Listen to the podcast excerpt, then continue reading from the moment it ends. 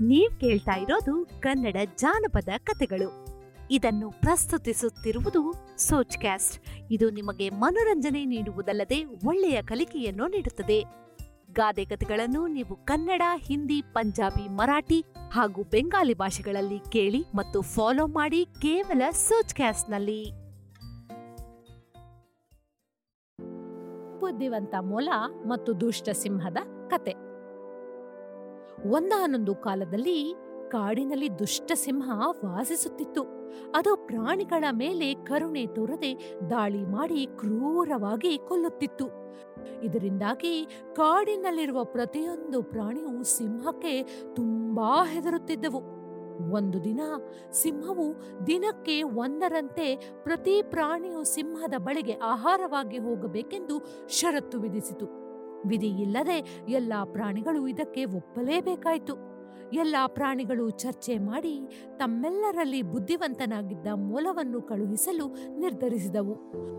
ಮೊಲ ಈ ಸಮಸ್ಯೆಗೆ ಪರಿಹಾರ ಕಂಡುಹಿಡಿಯುವ ಯೋಜನೆ ರೂಪಿಸಿ ಸಿಂಹದ ಗುಹೆಯತ್ತ ತನ್ನ ಹೆಜ್ಜೆ ಹಾಕಿತು ಮತ್ತು ಸೂರ್ಯಾಸ್ತದ ಮೊದಲು ಗುಹೆಯನ್ನು ತಲುಪಿತು.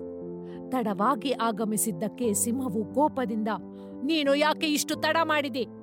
ಎಂದು ಮೊಲವನ್ನು ಕೇಳಿತು. ಅದಕ್ಕೆ ಮೊಲವು, ನಾನು ನಿಮ್ಮ ಬಳಿ ಬರುತ್ತಿದ್ದಾಗ ದಾರಿಯಲ್ಲಿ ಮತ್ತೊಂದು ಸಿಂಹ ನನ್ನ ಮೇಲೆ ದಾಳಿ ಮಾಡಲು ಮುಂದಾಯಿತು ಮತ್ತು ನಾನು ತಪ್ಪಿಸಿಕೊಂಡು ಇಲ್ಲಿಗೆ ಬರಲು ತಡವಾಯಿತು ಅಂತ ಉತ್ತರಿಸಿತು. ಸಿಂಹವು ತುಂಬಾ ಕೋಪಗೊಂಡಿತು ಮತ್ತು, ಇನ್ನೊಂದು ಹೊಸ ಸಿಂಹ ನನಗೆ ಸವಾಲು ಹಾಕುತ್ತಿದೆ ಎಂದು ಭಾವಿಸಿ ಅದರ ಮೇಲೆ ದಾಳಿ ನಡೆಸಬೇಕೆಂದು ನಿರ್ಧಾರ ಮಾಡಿತು. ಸಿಂಹ ಮೂಲಕ್ಕೆ ನನ್ನನ್ನು ಹೊಸ ಸಿಂಹದ ಬಳಿಗೆ ಕರೆದುಕೊಂಡು ಹೋಗಲು ಹೇಳಿತು. ಬುದ್ಧಿವಂತ ಮೊಲವು ಸಿಂಹವನ್ನು ಆಳವಾದ ಬಾವಿಗೆ ಕರೆದೊಯ್ದು ಸಿಂಹಕ್ಕೆ ತನ್ನದೇ ಆದ ಪ್ರತಿಬಿಂಬವನ್ನು ತೋರಿಸಿ ಇದೇ ಆ ಹೊಸ ಸಿಂಹವೆಂದು ಹೇಳಿತು. ಸಿಂಹವು ಗರ್ಜಿಸುತ್ತಿದ್ದಂತೆ ಅದರ ಪ್ರತಿಬಿಂಬವು ಹಾಗೆಯೇ ಮಾಡಿತು.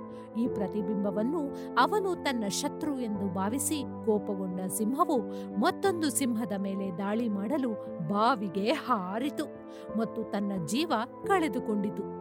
ಹೀಗಾಗಿ ಬುದ್ಧಿವಂತ ಮೊಲ ತನ್ನನ್ನು ಮತ್ತು ಕಾಡಿನಲ್ಲಿರುವ ಎಲ್ಲಾ ಪ್ರಾಣಿಗಳನ್ನು ರಕ್ಷಿಸಿತು. ಈ ಕಥೆಯ ನೀತಿ, ಒಬ್ಬರು ಯಾವಾಗಲೂ ಸಮಸ್ಯೆಗಳಿಗಿಂತ ಹೆಚ್ಚಾಗಿ ಪರಿಹಾರಗಳ ಮೇಲೆ ಕೇಂದ್ರೀಕರಿಸಬೇಕು ಎಂದು.